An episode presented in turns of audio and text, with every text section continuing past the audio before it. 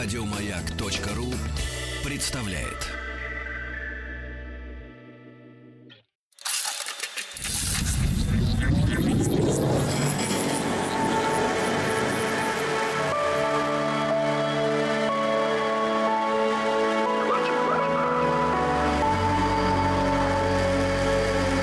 Стаховский лайф на маяке. Это «Объект-22», Евгений Стаховский, новая серия нашего большого проекта, посвященного национальной литературе разных стран. Все это, конечно, под э, одним большим символом чемпионат мира по футболу 2018 года, но это лишь повод для того, чтобы обратиться к каким-то порой совершенно неизведанным материям, и я здесь порой вместе с вами ну, просто совершаю какие-то для себя самого, знаете, открытия, которыми, конечно, хочется моментально делиться, так же, как, надеюсь, многие из вас эти открытия события я чувствую, знаете, вот некоторой отправной точкой, опять вот теми самыми нашими любимыми крючочками, от которых, конечно, потом где-то уже за кадром изначально я пойду дальше в своем традиционном одиночестве. Ну, а там, если будут происходить какие-то перемены, конечно, по возможности с вами чем-то буду делиться. Сегодня очередная серия и литература Коста-Рики. Довольно интересный момент. Я не случайно так долго сейчас говорил об открытиях, потому что, я вам честно скажу, для меня, как, наверное, и для подавляющего большинства, во всяком случае, жителей России, литература Коста-Рики — это темный лес, это вообще какая-то закрытая история. Я не знаю ни одного человека, ну, то есть, как сказать, вру, конечно. Конечно, я знаю, э, может быть, двух э, людей, которые хотя бы имеют какое-то приблизительное представление о литературе Коста-Рики, но они имеют они приблизительное представление, поскольку это входит даже не то чтобы в сферу их научных интересов, поскольку эти люди занимаются там непосредственно наукой, литературоведением и так далее, и так далее.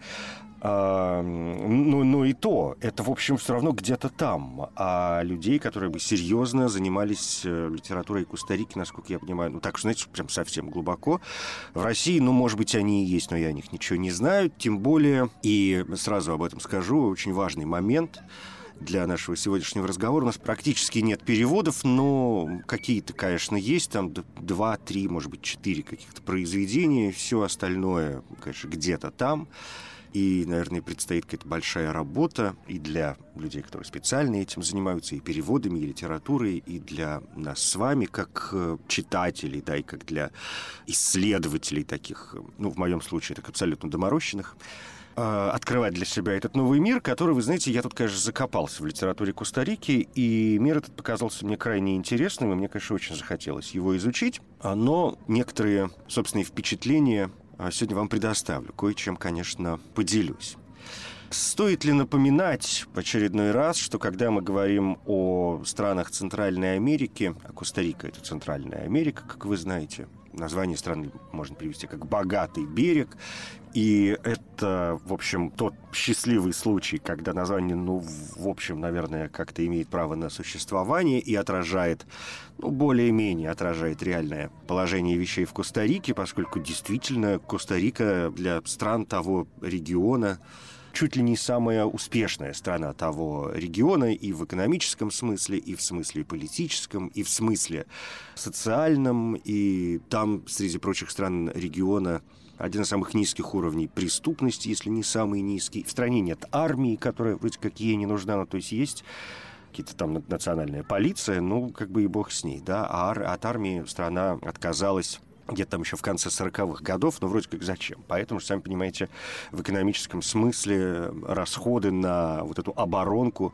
можно направить на какие другие нужды, да, на социальные какие-то проекты. Но, в общем, чем меньше мы тратим на оборону, тем больше мы можем э, тратить денег на какие-то хорошие вещи для своих же граждан, для своих э, людей. Но э, э, это я так немножко ушел в сторону, то есть стоит ли напоминать о том, что, как и прочие страны этого региона, это, конечно, испаноязычная страна. Это, во-первых. Во-вторых, страна, которая, безусловно, была в колониальной зависимости от Испании долгое время.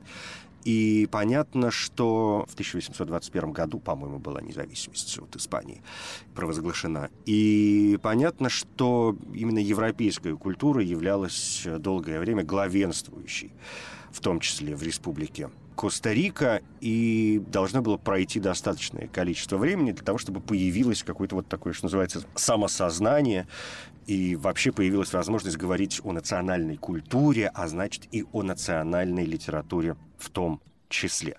Поэтому, когда мы говорим о литературе Коста-Рики, мы опять, по большому счету, говорим только, ну, в лучшем случае, о конце XIX века. Все, что происходило до этого, в общем, не имеет никакого смысла в костариканском смысле, да, этого слова. И, ну, и, конечно, 20 век и там век 21 уже современность, где тоже есть э, кое-какие имена.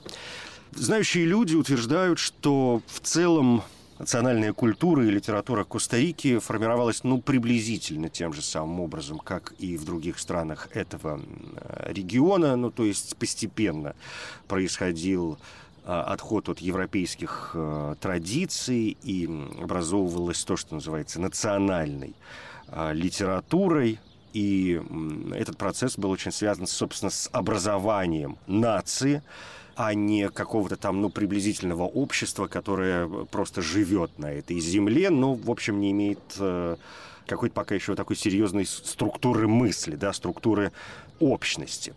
Поэтому, конечно, мы можем сегодня там сказать и вспомнить об авторах, которые делали что-то еще в XIX э, веке, но эти имена совершенно, наверное, никому ни о чем не говорят. Например, Акелео Эчеверия, или, допустим, э, упоминают Лисимако, Чаварию.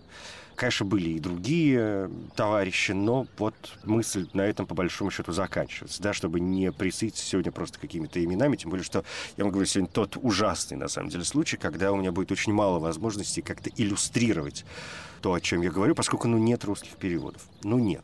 Не, не читать же все это дело на испанском, в конце концов. А, в 20 веке литературу, на литературу Коста-Рики, конечно, продолжает все еще оказывать влияние европейская литература. А, с приходом и вообще, знаете, с утверждением, что ли, в общемировой э, литературе такого явления, такого течения, как э, модернизм. Коста-Рика, конечно, тоже попыталась встать на модернистские рельсы, но как не очень это у нее получилось. Почему-то модернизм оказался для Коста-Рики не слишком интересным, и он, конечно, там как-то появился, но уже позже, чем во всем остальном мире, и даже позже, чем в других странах этого региона и проявился в первую очередь в поэтических э, текстах. И вот где-то начиная с 20-х годов 20 века в литературе Коста-Рики наконец-то произошел некоторый перелом, когда деятели культуры и писатели перестали, ну что ли, перестали обращать серьезное внимание на то, что происходит в Старом Свете. То есть, ну, конечно, продолжали обращать внимание, но, скажем, всегда очень трудно вот это объяснить, да, но я думаю, что вы сможете прочувствовать. То есть они перестали брать европейскую литературу, литературу Старого Света в качестве, что ли, ориентира. И в эти моменты стали происходить какие-то вещи. Здесь у нас э, возникает еще одно э, очень важное слово. Мы говорили об этом явлении в связи с другими странами. Это костюмбризм. Ну, надо ли напоминать, что костюмбризм вообще в странах Латинской Америки распространился еще где-то в XIX веке, в середине XIX а, века, и романтизм, и костюмбризм шли вместе. В Коста-Рике это уже, вот, как я сказал, по большому счету, начало 20 века, и здесь можно вспомнить, например, Аргуэльо Мора, или Рикардо Фернандес э, Гуардию, э, автором, э, который был автором костариканских рассказов, опубликованных в самом начале 20 века, это 1901 год, но были, конечно, и другие авторы. Я вспоминаю о костюмбризме, чтобы это понятие уже окончательно и навсегда как-то у нас в голове отложилось. Это течение, которое обращается, ну, в первую очередь, еще раз скажу, происходит от слова «костумбре», да, испанское слово «костумбре», что можно перевести как «обычай» или «привычка» или «нрав». Это зародившееся в Испании, естественно, еще течение еще в 18 в конце 18 века, потом он распространился на испаноязычные страны э, там, Центральной и Южной Америки, ну и Северной Америки, конечно, мы же говорим и о Мексике, например, в том числе. И это направление в живописи и в литературе в первую очередь, которое обращалось к народным э, каким-то бытовым сценам, к национальному колориту, к описанию народной национальной природы. Ну вот понимаете, да, что-то что в нем есть такое фольклорное. А, вот что такое костумбризм. И в Коста-Рике он, конечно, одно время довольно серьезно процветал. Конечно, появлялись авторы, которые занимались только этим. Я вот назвал вам несколько имен. Хотя, вы знаете, литературоведы уже на сегодняшний день, э, которые, ну, все-таки как-то пытаются изучать э, литературу того региона, и, и Коста-Рики в том числе, потому что я, я вам еще скажу, я тут полистал какие-то вещи, мне кажется, это очень интересно. И мне очень захотелось почитать и, и, и романы, и поэзию, и кое-какими отрывками сегодня я все-таки с вами поделюсь.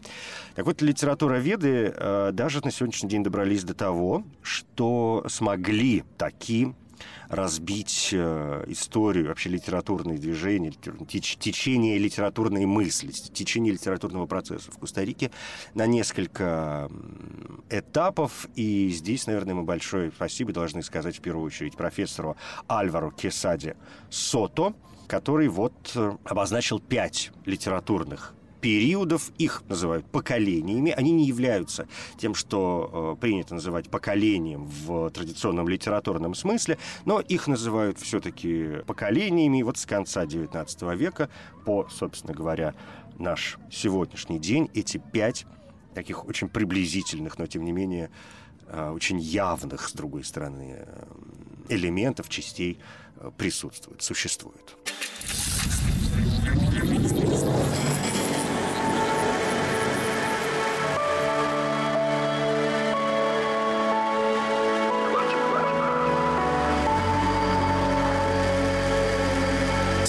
Стаховский лайф на маяке.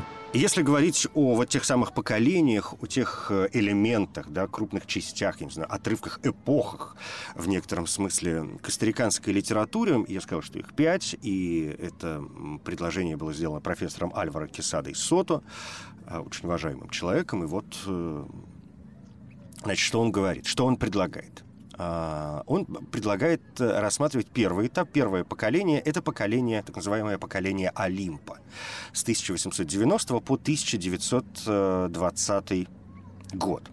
Поколение Олимпа э, – это литература, это писатели, которые творят еще в момент только лишь формирования – вот этого национального сознания, когда должен происходить а, отход каких-то от общемировых, я не знаю, ну, европейских, как я уже сказал, в первую очередь, традиций, и приход к чему-то такому а, народному. И здесь появляются очень важные для костариканской литературы имена, среди которых, наверное, главные места занимают Мануэль Гонсалес Селедон и Роберто Бренес Мессен. Если говорить о Роберто Бренесе Мессене, это писатель, который родился в 1874 году в Сан-Хосе. Он был журналистом, педагогом, ну, в общем, все как обычно. А основной расцвет, да, его творчество пришелся, конечно, на первую половину уже 20 века, он умер в мае 1947 а, года.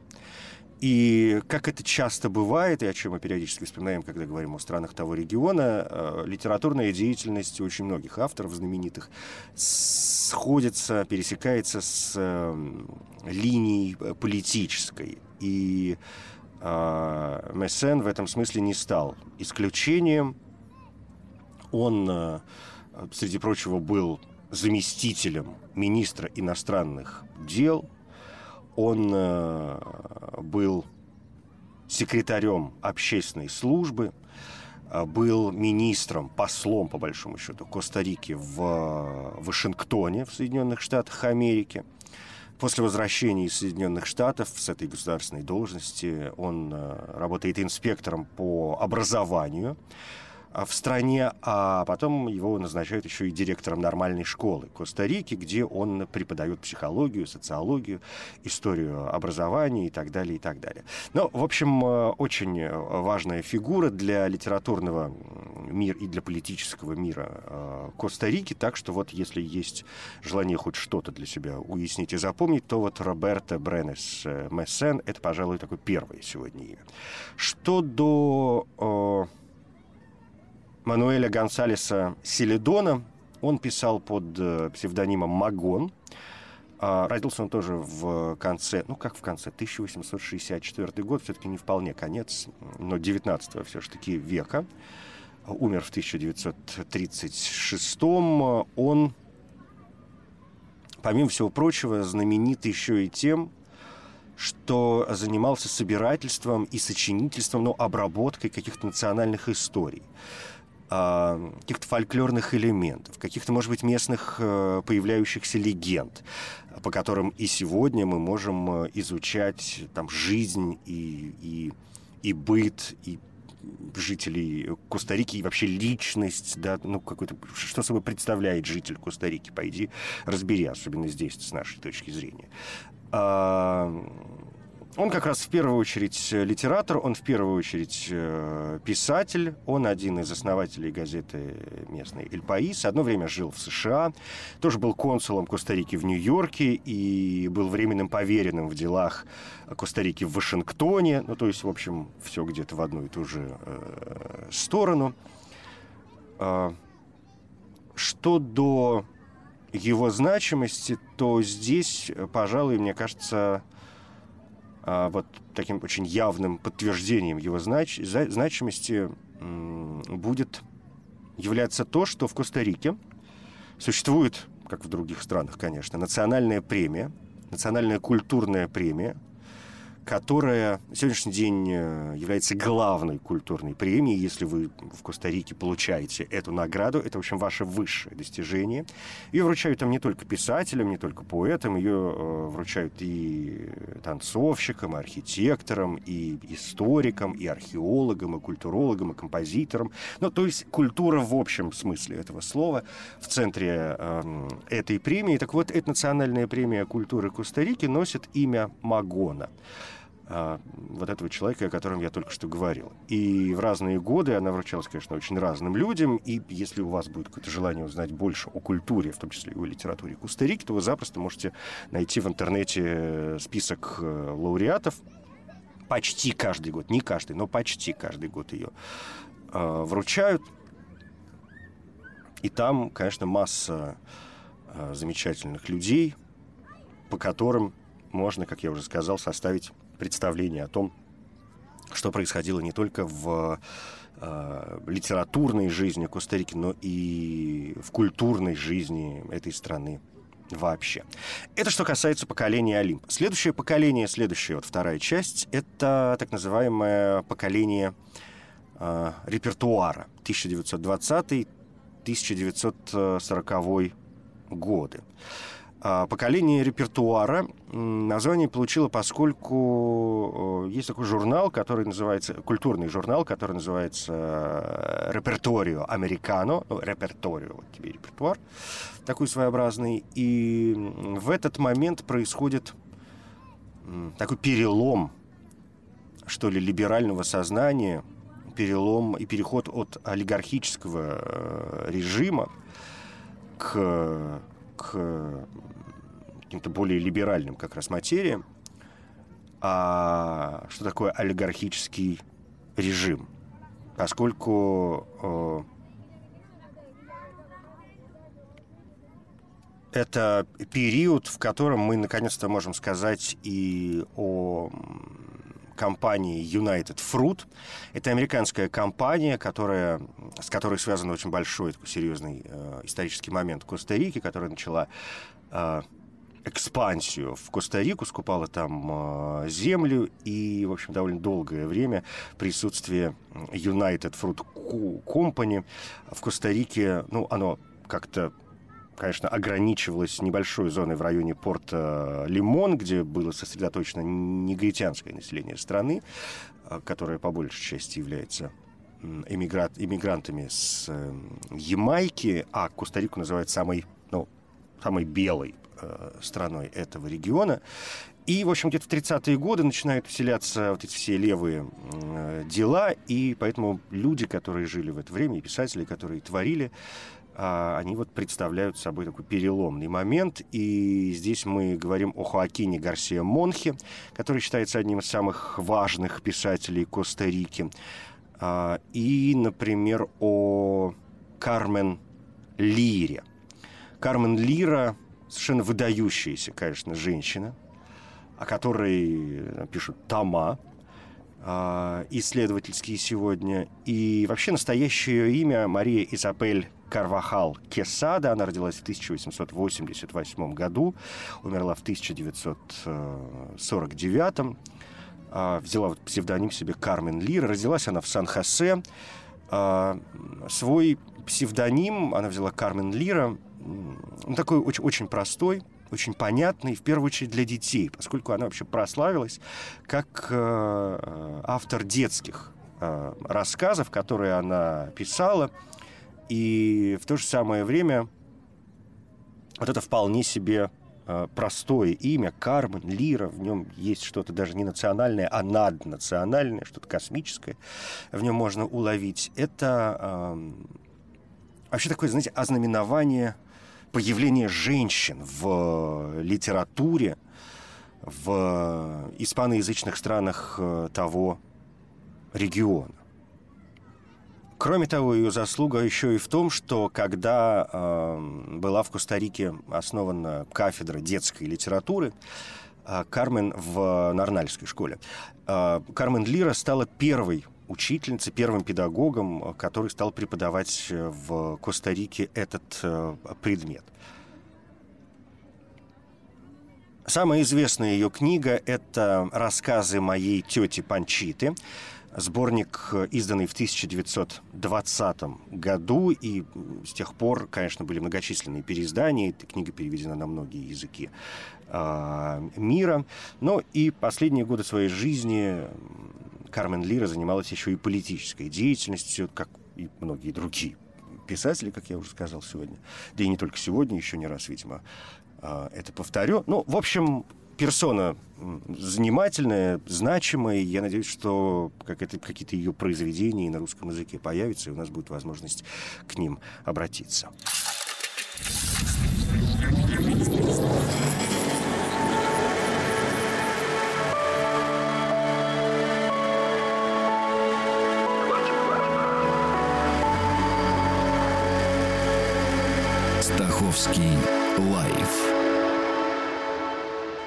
Маяке. Это «Объект-22», я Евгений Стаховский, литература Коста-Рики сегодня меня занимает. Мы начали говорить о вот тех пяти так называемых э, поколениях, которые выделяют сегодня в литературе Коста-Рики ученые. И о двух я уже сказал. Если говорить э, о третьем поколении, это поколение 40-х годов, которое, конечно, растянулось не только на 40-е годы, а захватило 20-летний период если вы заметили, в общем, цифры приблизительно круглые. И поколение 40-х годов — это 1940-1960. Это время развития в стране социал-демократии, время некоторого обновления, время социальных э, реформ и какого-то нового строительства государства. А 40-е годы в Коста-Рике, 48-49 год, это еще и гражданская война, э, после которой, кстати говоря, и был принят закон об отмене регулярных э, военных сил в Коста-Рике. Поэтому там теперь только полиция и нет никакой армии. Но, в общем, Сами понимаете, когда происходят такие вещи, э, деятели культуры э, моментально должны на это реагировать. И проблемы и вопросы, которые стоят перед э, писателями, это, конечно, проблемы социальные, а в том числе проблема отхода от транснациональных корпораций, проблема ну, как, какого-то переосмысления, пере, перехода из одного состояния в другое. И здесь появляются такие имена, как э, Карлос Луис Фальес, э, Хоакин Гутьеррес и Карлос Салазар Эррера. Вот о них, наверное, немножечко все-таки подробнее. Карлос Салазар Эррера э, писатель, родившийся в 1906 году, он умер в 1980. Он был не только писателем, он занимался и другими видами искусства, в том числе скульптурой, а, и изобразительным искусством в смысле иллюстрации, ну, то есть он был еще художником в таком узком смысле этого слова, конечно, был журналистом, куда же без этого. А, он, среди прочего, в 1947 году собрал, как бы это перевести правильно на русский язык, а, рассказы о страданиях и пейзажах. Если очень подстрочно переводить название этого сборника. А, и в этот сборник он включил э, истории, которые в течение трех десятилетий печатал в газетах и журналах, и, и плюс несколько неопубликованных э, историй. Потом в 1963 году к выпущенным в 1947-м были добавлены еще две истории, и теперь этот сборник состоит из 30 э, рассказов, в которых э, с точки зрения реализма он описывает э, суть, строй, быт, что важно, языковые различия в разных э, регионах Коста-Рики. Страна небольшая, но язык все равно развивается, и где-то происходит одно, где-то происходит другое, появляется какой-то говор, да, или там какие-то акценты. Ну, понимаете, о чем мы говорим. Мы с вами живем в большой стране, у нас с этим делом все в порядке. Э, пойди некоторых пойми, о чем они вообще э, говорят. Э, ну, в общем, это одна из главных э, его работ – Карлос Салазар Эррера. Карлос Луис Фальес э, родился в 1909, умер в 1966. Э, он Долгое время работал в э, железнодорожном депо, грузчиком в порту, работал на банановых плантациях, э, но он стал известен, опять же, как политический деятель, поскольку являлся одним из организаторов первых в Коста-Рике профсоюзов. И в 1934, например, он руководил бана, так называемой банановой забастовкой рабочих United Fruit Company. А, руководил во время гражданской войны рабочими батальонами, был депутатом Национального конгресса, генеральным секретарем профсоюза рабочих банановых плантаций, ну, в общем, чем только не занимался. А, он заложил основу так называемой пролетарской литературы э, вообще в Центральной Америке. И вот здесь, наконец-то, мы сталкиваемся с произведением, которое переведено на русский язык, ну, по понятным причинам переведено, классовое сознание, борьба, рабочие, все, все как надо, все как мы любили. И вот его самый первый роман «Мамита Юнай», он называется, ну, Юнай, понимаете, от United Fruit Company, а, был выпущен в 1941 году, а уже в 1952 появился русский перевод, так что вы можете это найти и с ним ознакомиться, если будет интересно. Вообще, довольно любопытная история. Помимо всего прочего, помимо э, Мамиты Юнай, что можно перевести как «матушка Юнайтед Фрут», так вы периодически переводит. И это, это очень известное в мире произведение, переведенное не только на русский язык, но, может, и других языков. И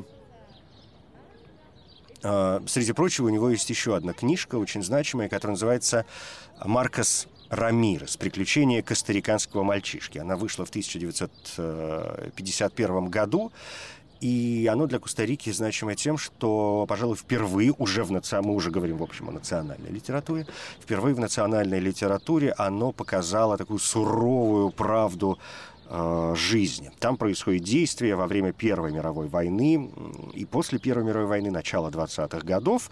Маркос Рамирес, собственно, это мальчуган из бедной семьи, но как все мальчишки, которые являются героями тех или иных произведений, и отечественных, например, в том числе, конечно, у него вот эта неиссякаемая жизненная энергия и его нищенское полуголодное существование, конечно, заставляет его изобретать различные э, способы для того, чтобы добыть денег, добыть еды, ну и вообще как-то как устроиться в этой жизни. Поэтому он, конечно, плут и проказник, но крайне э, обаятельный. Маркус Рамирес называется эта книга. Ну и третье имя, которое я назвал, вот о нем тоже немножко подробнее, это Хуакин Гутьеррес. Хуакин Гутьеррес... Э, мы вот добрались до него наконец-то. Это, пожалуй, самый известный, ну, после Магона или наравне с Магоном, а, самый известный писатель Коста-Рики, которого знают э, ну, в, в, в, Центральной, Южной там, и Северной Америке совершенно однозначно.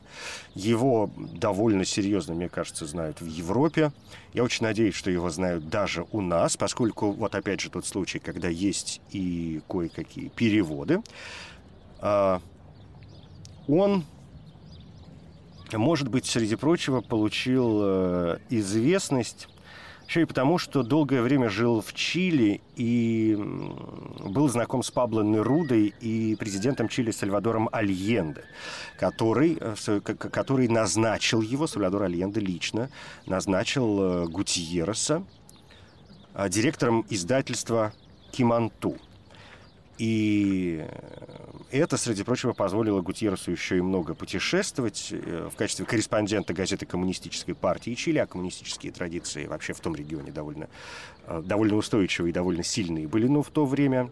Э, Э, во всяком случае. И у нас-то он стал знаком. Почему? Поскольку он, он 5 лет, почти 5 лет прожил в Советском Союзе в 60-е годы, с 62 по 67 год. А из Чили вообще изначально он уехал, опять же, благодаря вот той э, забастовке рабочих компании United Fruit, которую он описал э, в романе «Пуэрто Лимон». Пуэрто Лимон – это город, а, знаменит, пожалуй, самый знаменитый, ну или один из самых известных, да, знаменитых в Коста-Рике. Но, в общем, крайне значимая фигура, обладатель массы э, премий, автор множества произведений. Пуэрто Лимон, как я уже сказал, «Листок э, на ветру», довольно известная история «Листок на ветру» совершенно точно переведен на русский язык. А среди переведенных произведений кажется, всего двух. А, второе – это «Помнишь ли, брат?» Роман «Помнишь ли, брат», вышедший в 1978 году, его тоже можно найти. А, но вот здесь у меня есть счастливая возможность хотя бы в двух минутах э, попытаться проиллюстрировать для вас что-то. Ну, скажем, произведение «Листок на ветру». Оно довольно небольшое, и она довольно любопытно, на мой взгляд, начинается и, и как-то затягивает почти с первых э, строк. Ветролист. Листок на ветру. Великая мечта, от которой плодятся мечты поменьше, а от них еще поскромней. И так до последней, малюсенькой, которую уносит ветер. Вот старина такой и была моя жизнь, как листок на ветру. В один прекрасный день мне все надоело, и я уехал в Мексику. Коста-Рика была слишком мала, ну да ты это лучше меня знаешь, она и теперь мала. А когда мы были молоды, здесь даже почтовыми марками не с кем было обменяться.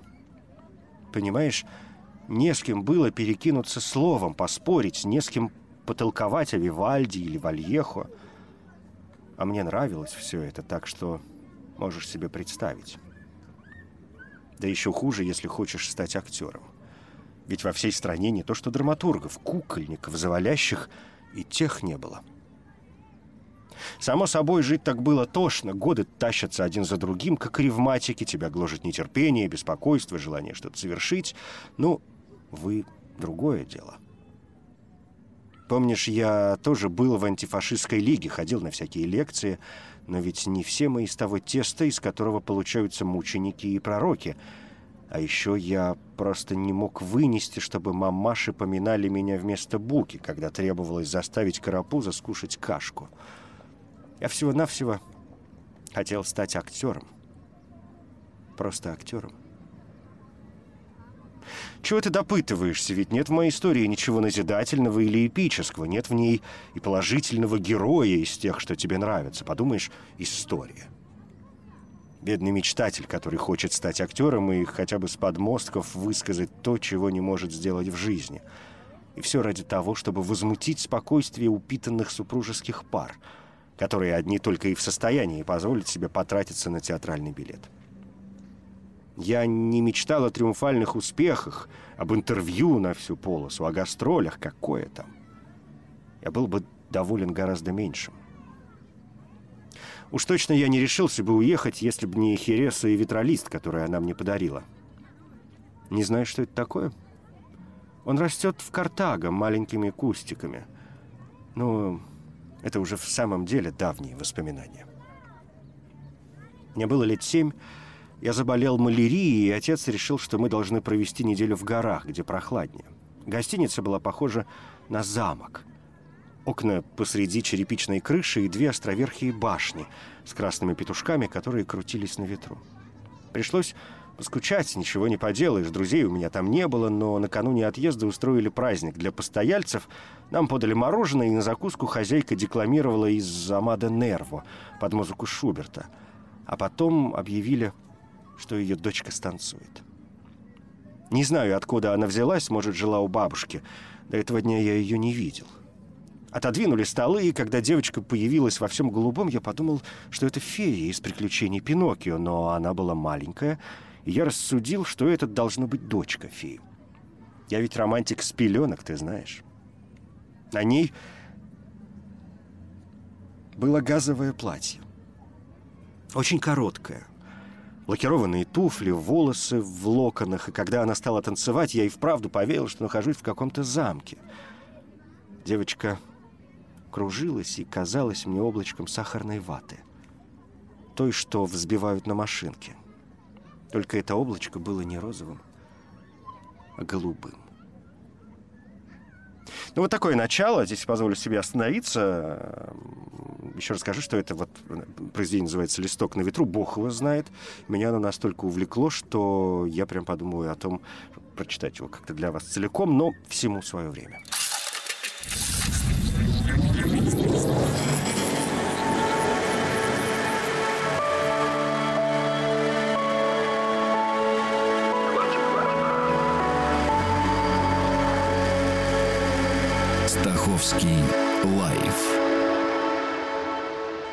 Маяке. Литература Коста-Рики сегодня крайне меня занимает. Надо, конечно, успеть сказать очень быстро еще о двух следующих поколениях костариканской литературы. Поколение четвертая, да, которая начинается приблизительно в 1960 году и существует до года 1980 года. Это время, которое в истории страны связано с модернизацией и индустриализацией. Это момент, когда происходит такой практически полный отход вот от того костюмбризма и, может быть, даже вот реализма, и да и от модернизма, в общем, отход от всего. И на первый план выходит город и жизнь городских жителей, и проблемы, и чаяния городских жителей, ну, в общем, что-то такое для нас понятное. И здесь здесь появляются такие имена, как Кармен Наранхо, Вирджиния Грютер, Хосе Леон Санчес и, среди прочих, я бы, конечно, сказал два слова об Альфонсо Часе. Альфонсо Часе, поэт, очень значимая фигура и для современной истории Коста-Рики. Он родился в 1944 году, и вот на данный момент еще жив, ему 70 три, получается, года. В этом году исполнится 74. Он э, вообще выходец из американской семьи еврейского происхождения, и очень долго он занимался преподаванием в разных учебных заведениях, и занимался очень много культурой страны, и был вообще профессором литературных мастерских в Национальном университете. И вся его жизнь вообще связана с такой официальной культурой Коста-Рики. Это крайне, еще расскажу, известная фигура в сегодняшней литературе хотя его относят вот к четвертому все-таки поколению, по крайней мере, его появлению. Он, кажется, собрал все возможные премии национальные, литературные. У него есть э, несколько романов, в том числе «Тайные игры» или «Павлин и бабочка». Есть рассказы, но для меня, я полистал тут что-то как-то, попытался, во всяком случае, он стал наиболее интересен как поэт, и я, знаете, позволил себе даже сделать какой-то там подстрочник э, одного из его произведений, произведение, которое было написано в Сан-Хосе, в Центральном парке в 2011 году, то есть это совсем современное литература, и это произведение, ну, в общем, можно было бы назвать «Я был тем, кем смог быть, кем смог стать». И я позволю себе для того, чтобы проиллюстрировать, ну, вот свой собственный подстрочник, да, то есть это не перевод э, поэзии, то есть уже не, не полноценный перевод, а всего лишь подстрочник, но который, надеюсь, даст вам некоторое представление о темах, которые занимают ведущих э, поэтов Коста-Рики сегодня. Я был тем, кем смог быть я размыт, рассеян.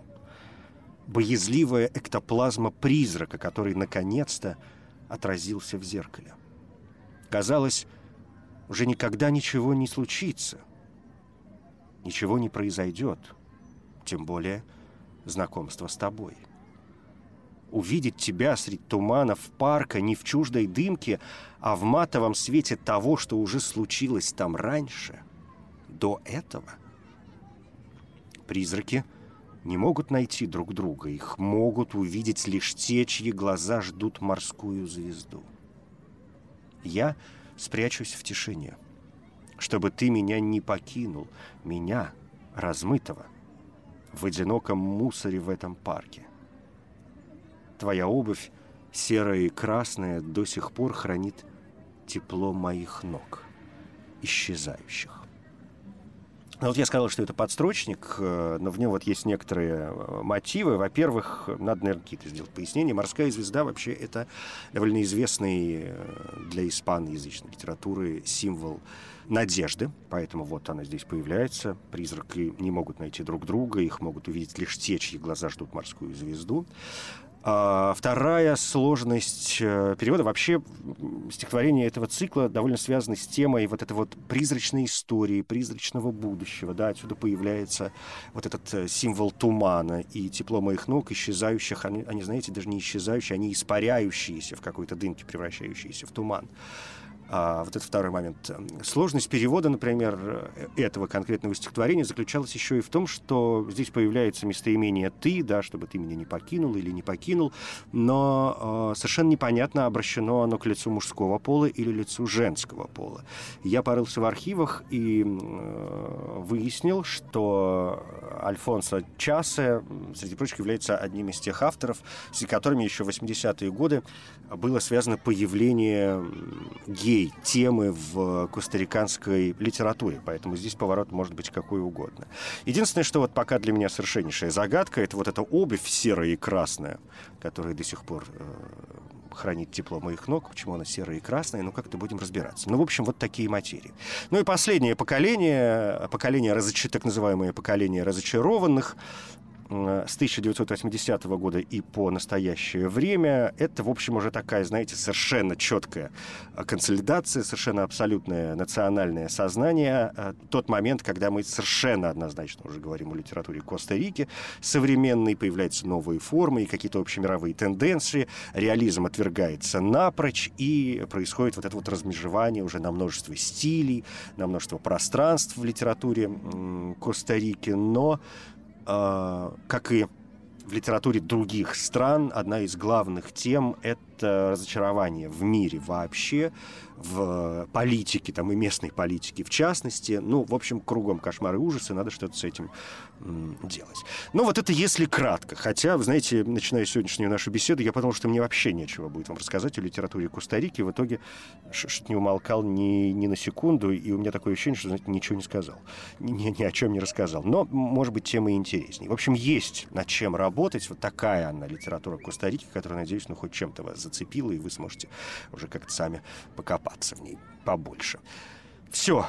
Я Евгений Стаховский. Спасибо.